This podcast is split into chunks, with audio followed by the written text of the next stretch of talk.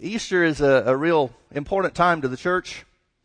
It's an important time for a lot of people. It's, but it's a real strange time for me as a pastor. Because, um, well, I don't know any other way to say it than just come out and say it. It's a day where the rest of the world acts like Jesus is alive. Thank God he's alive for us every day. Amen. It's, it's, uh, I, am the ultimate creature of habit. I go to a couple of different places to eat and, and that's it. I'll go there over and over again. Uh, the places I go, the waitresses don't even offer me menus. They know I know and uh, they know that I have certain things that I always get, that type of thing. So it's in, in places that I go, and and uh, this last week going to lunch and and stuff like that. The the the people that are there, they know me, they know what I do, and and so I get questions like, "Have you got your Easter sermon ready?"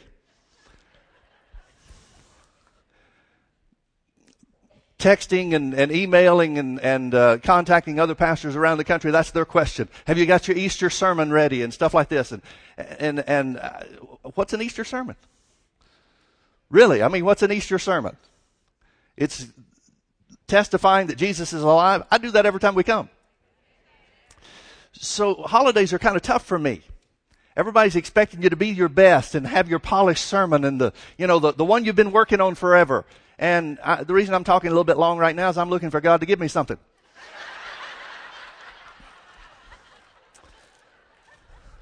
but don't worry, just in case. I watched all the TV preachers this morning and I got their Easter sermons.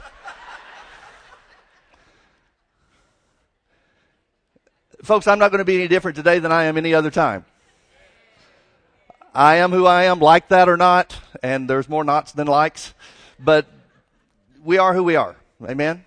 One of the things that the Lord really, um, the book of John is is is precious to me because it, I've found in my own life and my own experience that oftentimes it's a very difficult thing to see and recognize God at work while He's doing something. But after the fact, you turn around you look at what God said and the things that He did behind the scenes and you see the supernatural aspect of everything that took place. Well, the book of John is that way for me. The book of John was the last of the four gospels. John wrote it when he was probably in his 80s. This would have been maybe uh, 20 to 30 years after both Peter and Paul have been martyred. It's the last of the, uh, the last the, uh, the last of the, the gospels, and and John seems to fill in some blanks that them, some of the rest of us, some of the other gospel writers don't tell us about. John gives us more information about the last days of Jesus than anybody else. And it's almost like John is looking back toward the end of his life. He's looking back. Eh, by the way, most, uh, most Bible scholars agree that John was a, a young man, maybe even in his teens, when he walked with Jesus. And so the experiences that he had and the things that he did with the Lord and the things that he saw, he was one of, one of the Lord's favorites. He's identified in the scripture as the one that Jesus loved. By the way, he's the one that calls himself that. I kind of like that. Really, I, I, think that should be a pattern for us all. I'm the one that Jesus loves now. And uh, so anyway, I don't know what that means for the rest of you, but that works for me, you know. But anyway, he's uh, he was certainly one of Jesus' inner circle. He was one of the ones that Jesus took with him when he went to pray, and and uh, the when when he wouldn't take anybody else, like the raising of Jairus' daughter. When he wouldn't take anybody else, he took Peter, James, and John. So John has witnessed things and, and been a witness to things that, that some, even some of the other disciples never saw. So now John, toward the end of his life, is looking back at things. And he's telling us things that he considers to be most important. You know as well as I do that when you look back at things in your life, you see them with a greater clarity than you would have been able to relate to them if you were telling the story at the time. I think the Holy Ghost enables John to do exactly the same thing in the gospel that he writes. Now in John chapter 14, I saw a verse of scripture this week that I have never seen before, and I can't tell you how many thousands of times I've read the book of John, especially 14 chapter.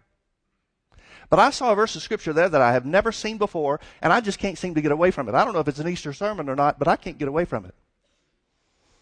John starts off telling us about what happened at the Last Supper. Jesus is, uh, has, has had the, the, the, Passover supper with his disciples. Judas has already gone out and, uh, and, and, to, to set in motion the betrayal incidents and events and, and uh, things along those lines. And then Jesus starts talking to his disciples. After Judas is gone, Jesus starts talking to his disciples about that which is to come in a way that he never spoke to them before. He talks to him about his death. He talks to him about his resurrection. He talks to him about the things that they're going to do following his resurrection. He tells them about the sorrow that they're going to, to suffer during the time between his death and his, his crucifixion and his, uh, and his resurrection. I mean, he speaks more plainly to them before than, than at this point in time than he ever has before. And it's John telling us, giving us eyewitness testimony, remembrance of things with the understanding that he has now of having walked with the Lord for almost 50 or 60 years. Well, more than 50 years, maybe 60 or such. Maybe even more than that. So he tells, we know the scriptures that he starts in John chapter 1, let not your heart be troubled. You believe in God, believe also in me. In my Father's er, house are many mansions. The word mansions just means abiding places. It does not mean, it doesn't mean houses. I grew up in the, in the Baptist church and, and I don't know if they ever taught this or not, but they certainly left me with the impression that the reason Jesus hadn't come back yet is because he hadn't finished building everybody's house. God makes the heavens and the earth in six days, but, but Jesus has been working for thousands of years building houses. I guess that's why he was a carpenter here on the earth. I, you know, I, I, that's not what it means, folks. It means abiding places. It's the same word that's used over in verse 23 where Jesus said, if a man love me, he will keep my words. That means obey my words. That's how you can tell who does, by the way.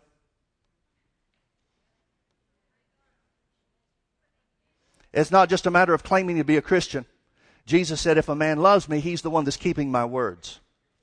Folks, there's a big difference in God's idea of what Christianity is and the world and, and the church's idea of what Christianity is.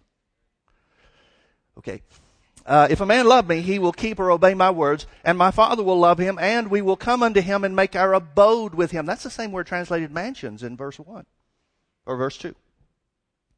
We will come and make our abode with him. He's not talking about a place in heaven. He's talking about a place of relationship with God. Let's keep reading verse 2. In my father's house are many mansions or abiding places. If it were not so, I would have told you, I go to prepare a place for you. And if I go and prepare a place for you, I will come again and receive you unto myself. Notice this phrase, that where I am, there you may be also. He didn't say that where I'm going, you'll be. See, if Jesus was building mansions in heaven, then he would say that where I am going, you can be there too. But that's not what he's saying. He's saying, I'm making a place for you with God. Relationship. The place he's talking about is relationship. I'm making a place for you with God so that where I am right now, my relationship with God, you can have the same relationship.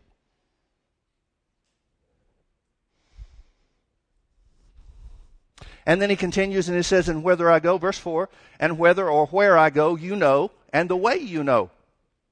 Then Thomas speaks up and says, Lord, we don't know where you're going. How can we know the way? You give us too much credit, Lord. We're not smart enough to know this stuff. Then Jesus says, I am the way, the truth, and the life. No man comes unto the Father but by me. The next several verses, he spends some, uh, some effort at least trying to identify that he's going to his Father. And that just as his Father has been in him and working in him all the time that he's been here on the earth, he's going to return to his Father. And that blows the disciples' minds. Jesus explains the, the way that they can know that he was in the Father were by the words that he said he said, The words that I speak unto you, they're not of myself, they're of my Father. So we should be able to recognize God by words. Jesus said so. And then the second thing he, he, said was, the works that I do, I don't do of myself, I do them of my Father. So we should be able to recognize God by words and works. Then Jesus goes even further and he says, believe me that, uh, that I'm in the Father and the Father is in me. He that believeth in me, the works that I do shall he do also and even greater works than these shall he do because I go unto my Father. And he says he'll do them by the work of the Holy Spirit. I'll give you another comforter. He's saying you can do the same works. Well, that would indicate to me that you were going to be able to speak the same words too. Shouldn't we? Yeah, that's part of the relationship, part of the place in God that we can have that Jesus is going to prepare for us. We know he prepared that through his, resurre- through his uh, death, burial, and resurrection. Then it says in verse 18, now start reading with me in verse 18. He says, I will not leave you comfortless, I will come unto you. Now he's talking about the, by the Holy Ghost, but he's also talking about returning to them himself. He said, Yet a little while, verse 19, and the world sees me no more. He's talking about when he's going to be dead and buried. Just a little longer, and the world won't be able to see me anymore but you see me. You'll be able to see me. He's talking about his resurrection. He's talking about his return. And then he says, notice this phrase in the last part of verse 19. He says, because I live, you shall live also. Verse 20, at that day, in the day when you live too. At that day, you shall know that I am in my Father, and you're in me, and I'm in you. Now think about what Jesus is saying. I've never seen that before. I, again, I can't tell you how many thousands of times I've read John 14.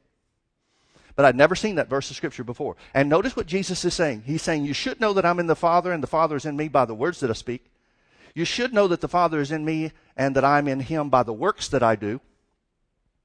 But there's coming a day where it won't just be the works or the words, it won't just be the works that convince you. The thing that's really going to convince you is the life that is in you. That's what you're going to know for sure. Then he starts talking about love. John's the one that also wrote to the church. 1 John chapter 3, I believe it is. He says, We know that we pass from death to life. How? Because we love the brethren. He's talking about the life of God on the inside of us. Jesus is identifying that the one main way that we can know that he is of God and has gone back to God is because of the life that he makes available to you and me. Folks, this is not a natural life. These guys are already alive. He's talking about a spiritual life. He's talking about eternal life. It's a word that's used every time that Jesus uses this word. It's a specific and separate word. It means it, the Greek word. I don't know if I'm saying it right. It's uh, spelled Z-O-E. It's uh, I think you say it Zoe. It's always used to identify the life of God. It's talking about a quality of life that you can't experience any other way. Now, then, John tells us some things about Jesus after his resurrection. If you were John, what would you want other people to know? I mean, you were the eyewitness. You're 80 years old at this point in time, or roughly 80 years old, maybe even older than that. We know that John lived to, into his 90s. We have record of that. We know that they tried to kill him and couldn't. They tried to boil him in oil and he wouldn't die. The outstanding characteristic of John's life from his writings, we don't know much about him from the time that Jesus was, was crucified and raised from the dead, except the things that he wrote. And the, the one outstanding thing that he writes about is the love of God. The one key factor that he mentions in everything that he writes, every inf- bit of information that he gives us in his letters to the church is the love of God abiding in the love of God, walking in the love of God, allowing the love of God to make you a conqueror and a victor in life. Now, if you're writing back toward the end of your life, wanting to make sure that everybody understands Jesus, who you've been preaching and testifying of all of your life, what are you going to want people to know? He gives us three examples, three specific times after Jesus was raised from the dead that he appeared to his disciples. Three. Now, the other writers say that dur- during a period or over a period of 40 days, Jesus was with the disciples. John says he came and went. Now, I don't believe for a minute that these three things that he tells us about, that John tells us about, are the only times that Jesus appeared to the disciples during that, those 40 days. That wouldn't make sense. That wouldn't line up with what the others are saying. But John identifies and, and, and picks out three specific events. Let's look at those. What did John consider to be most important for us to know about Jesus after his resurrection? John chapter 20 tells us about Jesus on the day that he was raised from the dead. Interesting, you know, Easter for us is a holiday. It's a special time. It's a it's a time where people focus on the uh, the risen Savior and, and and things like that, and that's great. I mean, there's you know there's well I, I don't know what am I trying to say. It's a, it's a good thing. John looked at Easter at a different thing. It was the day that he was born again. It was the day where he received this life of God. It was the day where everything that Jesus talked about came to reality for him. More important than being there when Jesus turned the water into wine. More important than being there when Jesus multiplied the loaves and the fishes. More important than being there when Jesus healed the sick. More important than Jesus being there, uh, than being with Jesus when Jesus walked on the water. This is the day that John is born again. Easter meant something to these guys. It was the day when the life of God was given to them. It tells us about how that Jesus was raised from the dead. It says that he saw Mary in the Garden of Gethsemane. She's looking for him. Apparently, Jesus looked differently after he was raised from the dead than before he went to the cross. Because nobody recognized him. Nobody recognized him. He's been raised from the dead, but he yet hasn't yet ascended to the Father. Because he says to Mary in John chapter 20, he called her by name in verse 16. He says to her, Mary, and she turns herself and says unto him, Rabboni, which means master. And Jesus said unto her, Touch me not, for I am not yet ascended to my Father. Here's why you can't touch me, Mary. I haven't been to God yet. Well, where have you been, Jesus? You've been dead for three days. You've been buried. They, she came, she, along with some others, Mary, Jesus' mother, was also with her when they came to finish, to finish his, his burial process, the embalming process, if you will, the mummification process, apparently that, that the Israelites learned from the Jews. I, um, boy, I messed that up. That the Jews learned from the Egyptians when they were in bondage in Egypt. That was the process of embalming, the process of burial that they were going to complete. He's been gone for three days. Well, where have you been? He hadn't been in heaven. Where's he been? The Bible says he went and descended into the lower parts of the earth. Descended into the lower parts of the earth. Parts is plural, isn't it? Well, you can't just say that Jesus went to paradise because that would just be a part. No, Jesus had to go to hell too. I know that's controversial in the body of Christ. Some people say, well, how can you possibly say that Jesus went to hell? Easy because that's where you would have gone if you died without him. And except that he went where you would have gone, he couldn't be your substitute.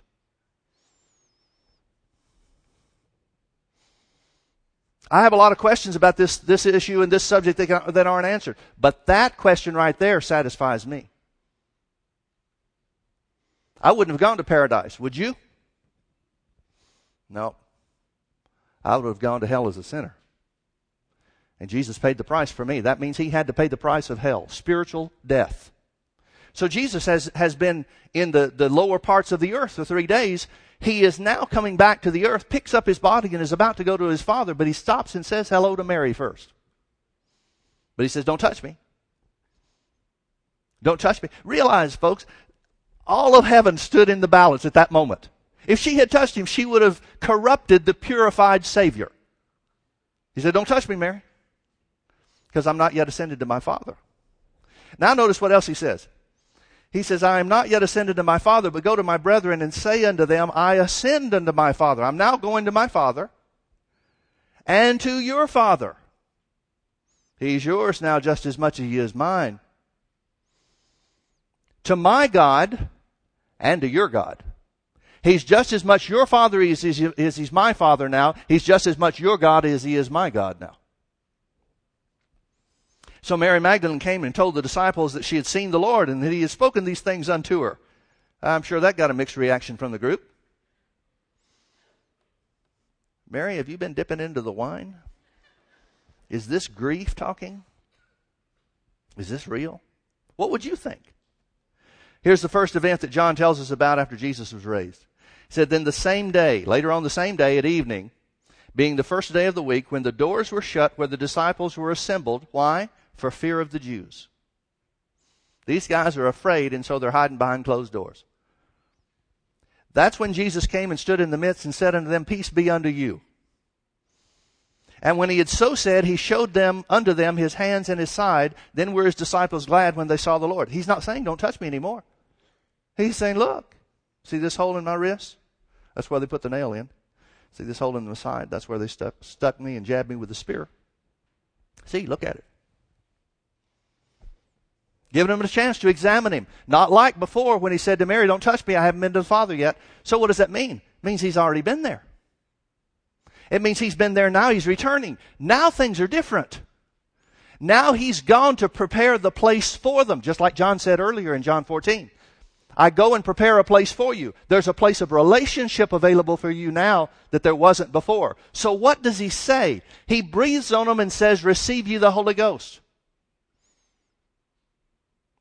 He breathes on them and says, Receive you the Holy Ghost. Now, folks, let me ask you a question. I mean, I know this seems simple, but you need to consider it. And that is, did they get something or not?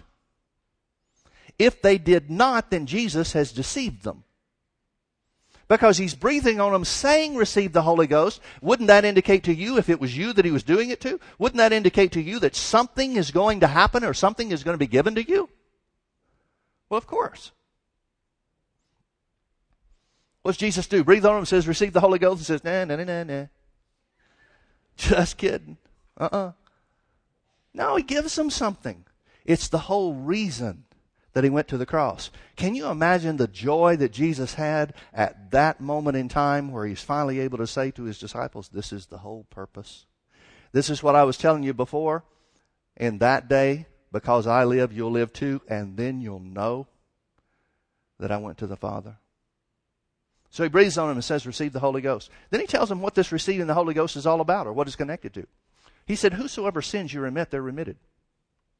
Whosoever sins you retain, they're retained. First sentence, first statement that he makes Whosoever sins you remit, they are remitted unto him. He's saying receive the Holy Ghost in connection with the remission of sins.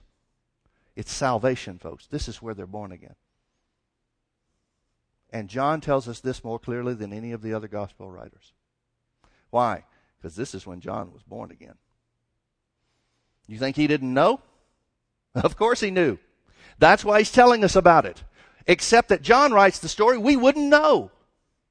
The church would still be in the same quandary for thousands of years that many are anyway, wondering, what is there to this Holy Ghost stuff? What is there to this receiving the Holy Spirit? John tells us it's a very separate and unique experience from the Acts 2 experience where they were filled. Because this is the same group that received the Holy Spirit that in Acts chapter 2, 40 days later, are then filled with the Holy Spirit and begin to speak with other tongues. John, by the way, is the one that tells us that there's a dual working of the Holy Spirit. He shall be in you, he shall be with you, and shall be in you. John's the one that's telling us. John's the one that is looking back. Now think about it. If John had just written from the, an eyewitness testimony from the time that it happened, would he have an understanding of how this works? Would he have an understanding of how people would misunderstand the Holy Spirit and the working of the Holy Spirit in the body of Christ? Would he have a greater, would he have a, a, a the understanding that we now see of how people take the scriptures and, and butcher them to come up with their own ideas and their own doctrines rather than what Jesus said? I love the book of John. It's John showing us more from our point of view than from theirs. So he said, Whosoever sins you remit, they're remitted unto them. Whosoever sins you retain, they're retained. Now, is he saying we have the power to forgive sins or to hold sins against people? Nope. He's saying, based on their willingness to receive Jesus as Lord and Savior, you can say your sins are remitted or forgiven, or if you reject, your sins are retained, you'll have to answer for them for yourself. And folks, that's what Jesus is about. Bible says some men's sins go before them, other men's sins follow after. Whose sins go before? The ones that accept Jesus as the Lord of their lives. Whose sins follow after? The ones that reject Jesus. Then they get to answer for themselves. Folks, pick category A. Nobody wants to answer for themselves, whether they know it or not. Whosoever sins you remitted unto you remit, they are remitted unto them. Whosoever sins you retain, they are retained. Here's the second event. But Thomas, one of the twelve called Didymus, was not with them when Jesus came. The other disciples said therefore unto him, We have seen the Lord. Now, folks, I want you to understand uh, they have to be saved. Paul said in Romans chapter 10, he said that salvation depends on two things. Believing in your heart that God has raised Jesus from the dead, number one. Number two, confessing him as Lord. These guys have done both. They're calling him Lord, and they certainly believe that he's raised from the dead because Jesus is there. He's showing them his hands, he's showing them his side. They have met the qualifications for salvation. If they were not saved, then we're going to have to rip Romans chapter 12 or Romans chapter 10 out of the Bible because Paul lied to us. They have to be saved. Absolutely have to be. They said, We've seen the Lord. He's raised from the dead and He's Lord. But Thomas said, Except I see in his hands the print of the nails and put my finger into the print of the nails and thrust my hand into his side, I will not believe. He didn't say I can't believe. He says I won't. I will not believe. So here's the second event. Then eight days later. Eight days later. His disciples were within, and Thomas was with them. Then came Jesus, the doors being shut, and stood in the midst and said, Peace be unto you. Now, it doesn't say that, that the doors are shut because they're still afraid of the Jews. It just says they're in a place where all, they're all together. They still remember Jesus' admonition don't leave Jerusalem until you be filled with the Spirit of power. Power will come on you after the Holy Ghost is, is fallen. He doesn't fall until the day of Pentecost. That's 40 days after Jesus was raised from the dead or 40, literally 47.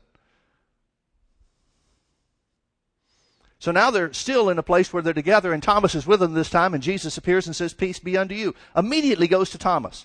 Immediately goes to Thomas. Please recognize this is from John's point of view. John is not trying to throw off on Thomas because Thomas is long since dead. He's not trying to slander or malign Thomas in, in any way. He's trying to show us the difference between a willingness to believe and a refusal to believe.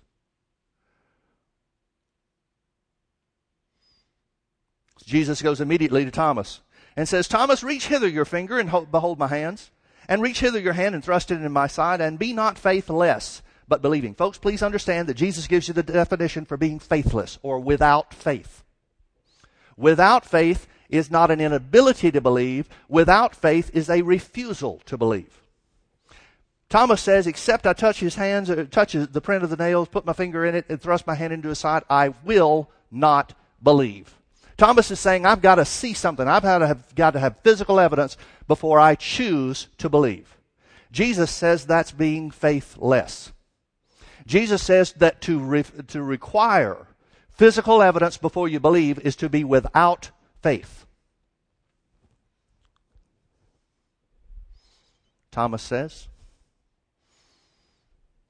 he answers and says unto him, My Lord and my God. What happens to him? Now he's born again. He believes Jesus is raised from the dead, and he confesses Jesus as his Lord. Then Jesus says, Thomas, because you have seen me, and thou hast believed. Blessed are they that have not seen, and yet have believed. Notice he does not say there is any blessing whatsoever attached to seeing and then believing. He says there is no blessing attached whatsoever to the requirement of seeing something before you believe. He says the blessing belongs to those that have not seen, but choose to believe the truth. John then says Jesus did many other things in the presence of his disciples, which are not written in this book. He's saying, I'm just giving you an overview. I'm just telling you of the important ones the Holy Spirit has prompted me to tell you about. But these things are written that you might believe that Jesus is the Christ, the Son of God, and that believing you might have life through his name. Please notice that phrase.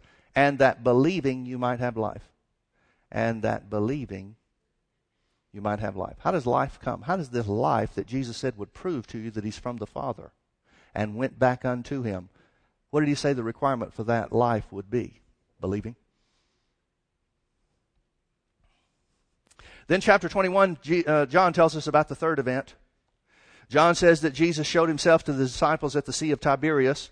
That's the Sea of Galilee, by the way. And here's how it happened. There was Simon Peter and Thomas, uh, called Didymus, and Nathanael of Cana and, and the sons of Zebedee, that's uh, James and John, and two of his other disciples. And Peter says, I'm going fishing. They said unto him, Well, we'll go with you. Then they went forth and entered into a ship, and that uh, and all night they caught nothing. But when morning was come, Jesus stood on the shore, but the disciples didn't know that it was Jesus. Then Jesus said unto them, Children, have you any meat? And they said, No. And Jesus said, Cast the net on the right side of the ship, and you shall find, or you shall catch. That's their problem. They've been fishing on the left side of the boat. Everybody knows you can't catch fish on the left side of the boat. They cast, therefore, and now they were not able to draw it in for the multitude of the fishes. Therefore, the, G- the disciple whom Jesus loved, John's talking about himself. I love this. Don't you know this dug into Peter? Of course, Peter's dead by the time he writes this, so John may be getting away with it. I'm not sure how that worked. Therefore, the disciple whom Jesus loved said unto Peter, It is the Lord. Now, when Simon Peter heard that it was the Lord, he didn't figure it out for himself, John's saying. He girded his fisher's coat unto him, for he was naked, and did cast himself into the sea. And the other disciples came in a little ship, for they were not far from land, but as it were two hundred cubits, dragging the net with fishes. They needed two boats to get this catch of fish in, in other words. Folks, I'm so glad that Jesus caused a multiple, uh, uh, uh, a miracle of catch, of fishes. How do I say this? A fish's catch. I'm glad that Jesus did the same miracle of catching fish after he was raised again from the dead. He's not through with miracles of business, uh, you know, blessings and prosperity and increase. That stuff didn't end when Jesus went to the cross. It wasn't Jesus just proving that he was the Son of God. That's what God does when Jesus shows up. Let Jesus show up in your business and watch the same thing happen to you, whether it's fish or, or whatever it is. So as soon as they came to land, they saw a fire of coals there and a fish laid thereon and bread. By the way, Jesus cooked fish while the fish were still in the net.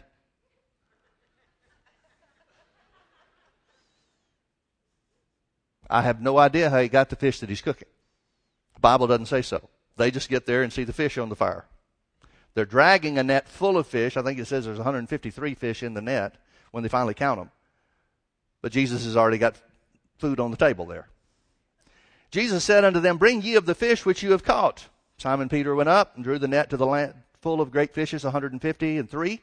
For all, uh, and for all there were so many, yet not was yet was not the net broken. And Jesus said unto them, Come and dine. And none of the disciples dared ask him, Who are you? knowing that it was the Lord. He still got to look different. They're not saying, Wow, we recognize you. They're, apparently, they're thinking, You don't look the same, but it's got to be you. Folks, here's why the Bible keeps telling us that. There had to be something more than them just seeing physically that they believed. Because he looks different. Jesus identifies himself to them the first time by saying, Look at my hands. Here's the nail holes. Here's my side where they thrust the, the spear into my side. You guys were there when they did this stuff, or some of this stuff at least. You know this has got to be me. They're not looking at him and say, Wow, Jesus, you look so good for being dead for three days. Now they get to shore and they see Jesus and they're looking at him and they're saying, I don't dare ask him if it's really him. It's got to be him. I mean, who else is it that gives us, you know, full nets of fish? It's got to be him. But something about him's different. It's not and never was the physical seeing of the eye that caused them to believe. Any more than it is with you. See, it's easy for us to say, well, if it had been us, sure, we'd have believed too. Not so. They had to go beyond something that they just saw. Because Jesus didn't look the same. The resurrected Jesus didn't look exactly the same as the one that went to the cross. The Bible's telling us this, it's pointing it out to us. So nobody dared ask him. They knew it was him, even though he must not have looked the same. Then Jesus came and took bread and gave them, and fish likewise. This is now the third time Three times, three events that John tells us about, looking back and remembering the resurrection of Jesus. This is now the third time that Jesus showed himself to his disciples after that he was risen from the dead. So that when they had dined, Jesus said to Simon Peter, Simon, son of Jonas, lovest thou more, lovest thou me more than these? Now stop and think about what this means to Peter. It's only been a little while ago. We don't know exactly how long, but certainly within a week or two, that Peter has denied Jesus three times after saying, Jesus, I will never deny you. I don't care what they do. If they take your life, they can take mine too. No matter what they threaten you with, no matter what they try to do that you're telling us about, I will not leave you. I'll stick with you to the end. And Jesus looks at him and says, Before morning, you're going to deny me three times. Now Jesus is questioning Peter. First evidence that we have, we don't know for sure, but it's the first time that we have any, any specific information about what's happened in the interaction and the conversations that they've had together. This may be the first time that he's really had a, a heart to heart talk with Peter since that time. First thing Jesus says, Peter, do you love me more than these? Now, who's the these he's talking about? The other disciples. Peter, you said you loved me more than anybody else. You'd go to the cross, you'd go to death with me, and you bailed out on that pretty quick. But do you love me more than the others? Well, can't you imagine the heart wrench that Peter experiences at this moment? But he answers and he says, Yea, Lord, you know that I love you. Then Jesus said unto him, Feed my lambs. Then he said to him again the second time, Simon, son of Jonas, lovest thou me? Do you really love me, Peter? Man, this has got to be digging into Peter. Would be me. Before I said anything about loving him, I'd be saying, Yeah, and about that denying you stuff, listen, can we work this out? I'm so sorry about that. But he asked him the second time, Do you love me? And he says, Yea, Lord, you know that I love you. And then he said unto him, Feed my sheep. Then he said unto him the third time, Three denials, three questions. Simon, son of Jonas, lovest thou me? And Peter was grieved because he said to him the third time. See, folks, I see the denial in that. You judge it for yourself. But I just know how bad I feel when I'm messed up and don't keep my commitments to God. I can't imagine how Peter would have escaped the remembrance of what happened with him. So Peter was grieved because he asked him the third time, Lovest thou me? And he said, Lord, you know all things. You know that I love you. And Jesus said, Feed my sheep. Then he tells Peter something about his end. We won't go into that right now. Although John is reading, uh, writing after Peter has already been crucified. John is writing and telling the church Jesus told him ahead of time. He's the only one that gives this information. Jesus told him ahead of time the kind of death that he would die. He goes even further and says, because of what Jesus said to me, that what's it to you, Peter, if John's alive when I come back? He said, some people are saying that I'm going to live till Jesus returns. But that's not what he said. John's approaching the end of his life. So he's trying to prepare people again. He's trying to tell people, look, here's how it really happened. Again, back to the third event where Jesus appears to his disciples. He says to Peter, first event, born again. Second event, Thomas. Jesus explains and shows the difference between seeing and believing and believing without seeing. The third event, take care of others by bringing them the same life you have. Those are the three things that John saw most important to fill in the blanks and give us information about. Why?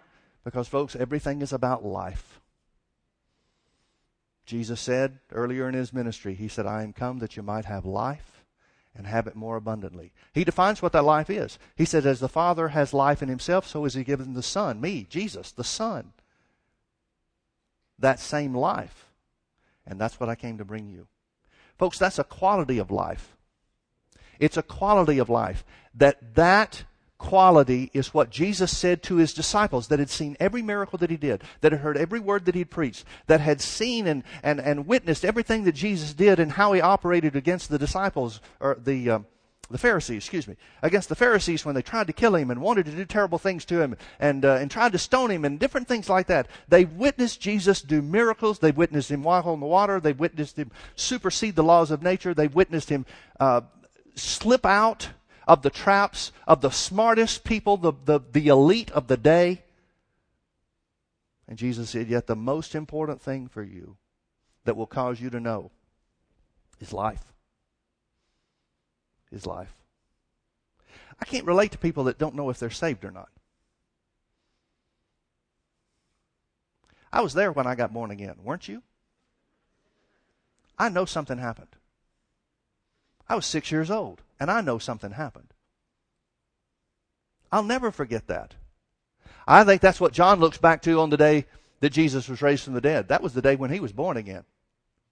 How do you deny that that life occurred? I know we cover it up sometimes. I know we go our own way. I know we operate according to our own desires and our own flesh and, and our own plans and whatever the case might be. I know we do our own thing. But how do you deny life?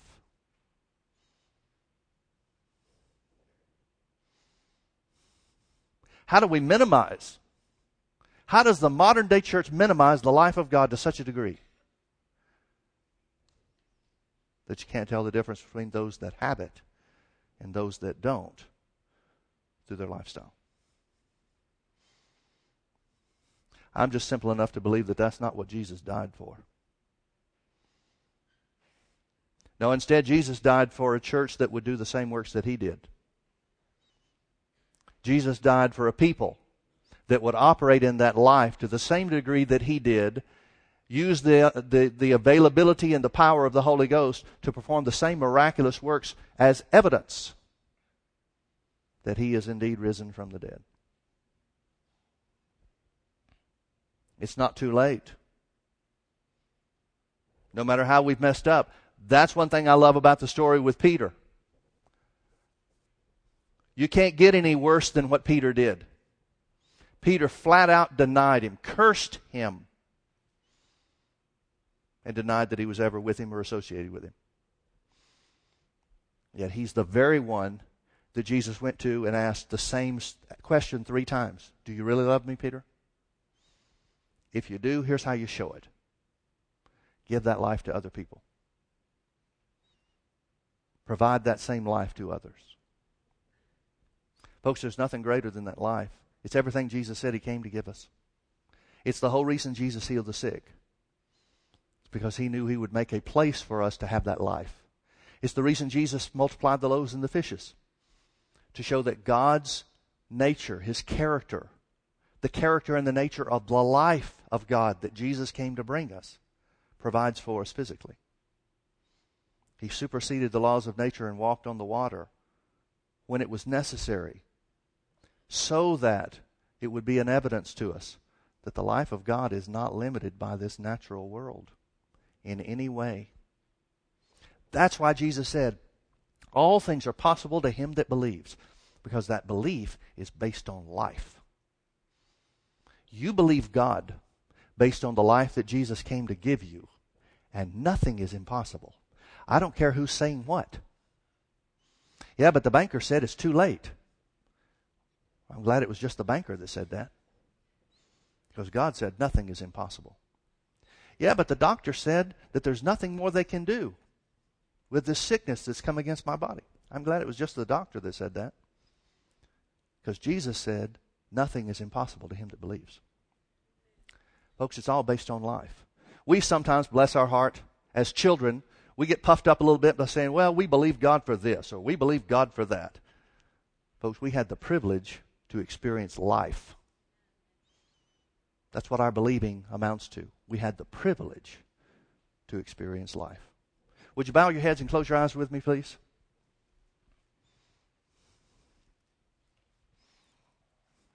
It had never occurred to me that Easter was the day that John was, was born again. Never had occurred to me. It's so simple. But I just never thought of it like that. Easter could be the day where you're born again, too. Jesus came to give you the same life he came to give them. And it comes the same way, just simply by believing. Folks, the miraculous is just as available today as it was when Jesus was here on the earth.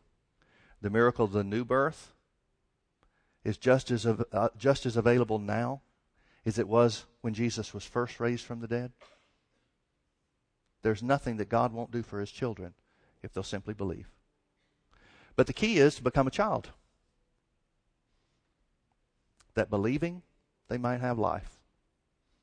If you're here this morning and you don't know if you're born again, maybe you already know that you're not. Or maybe you're in a place where, well, I don't know, Pastor Mike. You know, used to go to church with my parents or I, I prayed one time, but I, I just don't know where I am right now. Whatever the case is, if you know that you're not saved, or you don't know for sure that you are, there's no better time than right now to make sure. And we're going to do exactly what the Bible says. We're going to give you the opportunity to choose to believe. By choice, you will confess that you believe that Jesus is raised from the dead. Yeah, but how do we know? The only evidence you have is the same evidence that the rest of us had, and that is the Bible says so. Secondly, we'll lead you into a confession in prayer to make Jesus the Lord of your life. The Bible says that's all it takes for your life to change of one that is on the road to destruction to one that is filled with life and blessings. Jesus died for you. And if you were the only one that needed eternal life, he still would have died. So with heads bowed and eyes closed, if you're here this morning would say, Pastor Mike, pray for me. I want to make Jesus the Lord of my life. Or I want to make sure that Jesus is the Lord of my life. I want to ask you, Heads are bowed and eyes are closed. Just lift your hand right where you are. By lifting your hand, you're asking for prayer.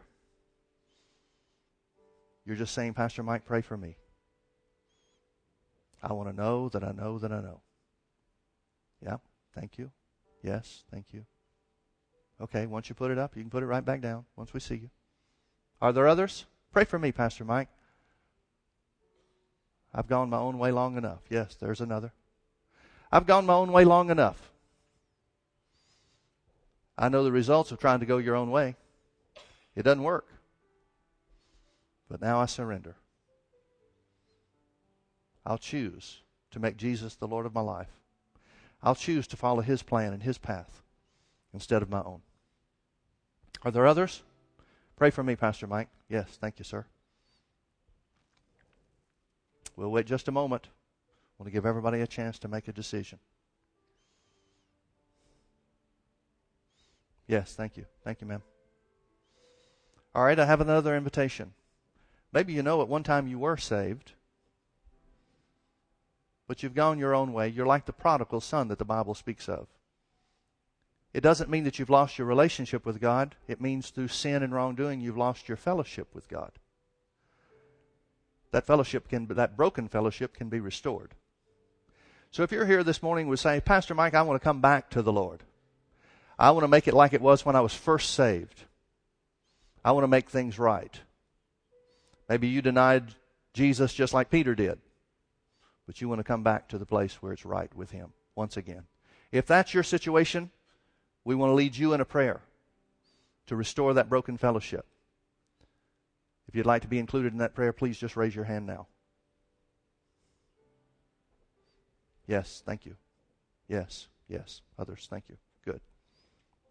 Good. Yes, ma'am. Yes, sir. Thank you. Are there others? I want to return to my Heavenly Father. Okay, one last invitation before we pray. That is, the Bible speaks of, as we mentioned earlier, that there are two works of the Holy Ghost. The first is a work that brings salvation to us, a work that recreates us from within. It makes us a new creature in Christ Jesus. We become a child of God. The second work, Jesus said, was necessary for the disciples to have so that they could be witnesses of Him, witnesses of His resurrection. He said, You shall receive power after the Holy Ghost has come upon you. Acts chapter 2 tells us when that happened. The day of Pentecost, the Holy Ghost fell upon them and they began to speak with other tongues as the Spirit gave them utterance. I grew up in a denominational church, and boy, that speaking with tongues stuff freaked me out until I found out what the Bible said about it. I heard what other people said, and that scared me. But I saw that the Bible said that when we speak with other tongues, it's a supernatural means of communicating with God.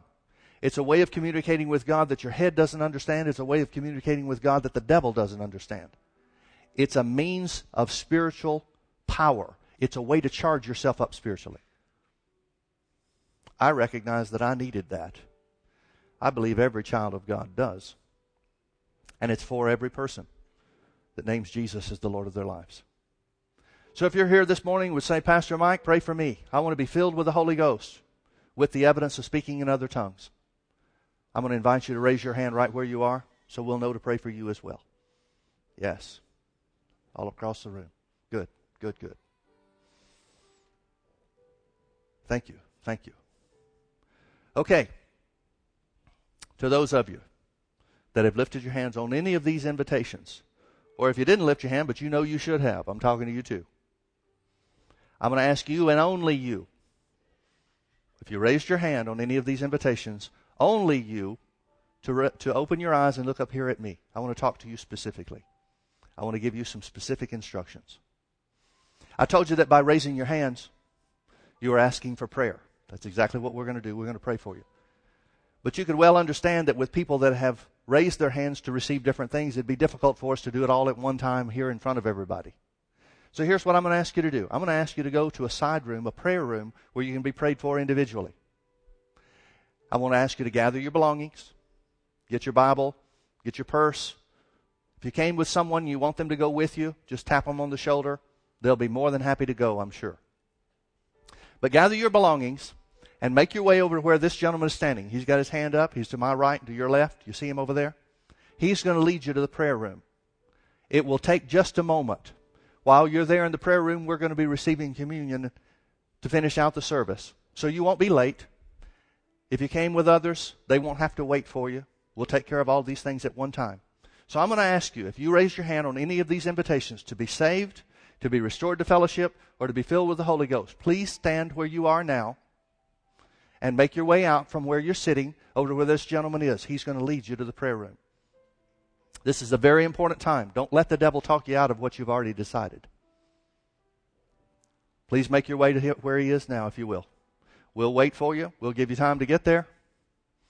We want you to get everything the Lord has for you. Thank you so much for choosing to make God first in your life.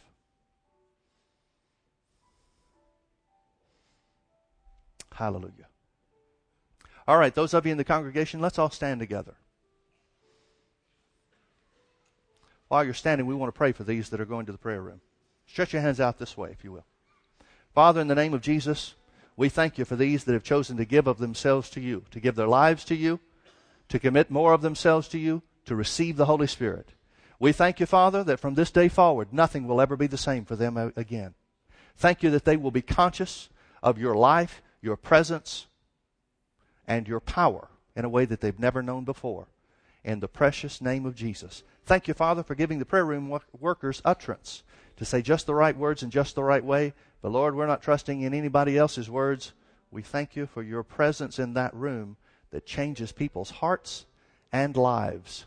In Jesus' precious name. If you agree with that, say amen. Amen. Praise the Lord. We'll invite you to take your seats again for just a moment while we receive communion. Before we have the gentleman come to serve you, I want to present something to you and that is this the Bible says that we're to examine ourselves whenever we approach the Lord's table. That means the communion table. Paul said, by the Holy Ghost, as often as we eat of this bread and drink this cup, we show the Lord's death till he comes. That's an interesting way to say that. He didn't say we will remember the Lord's life. He said we will show the Lord's death till he comes. Somebody used this analogy one time. I really don't like it, but I don't know I don't have a better one if we were to recall the life of Abraham Lincoln and the great things that he did for America, if we were to recall the life of John F. Kennedy, who some consider to be a great president in his own right, if we were to consider their lives or remember them, we would think of the things that they did in their lives, but we would not celebrate the fact that they were assassinated and murdered. The Bible says communion is about remembering Jesus' death. The fact that he shed his blood for you.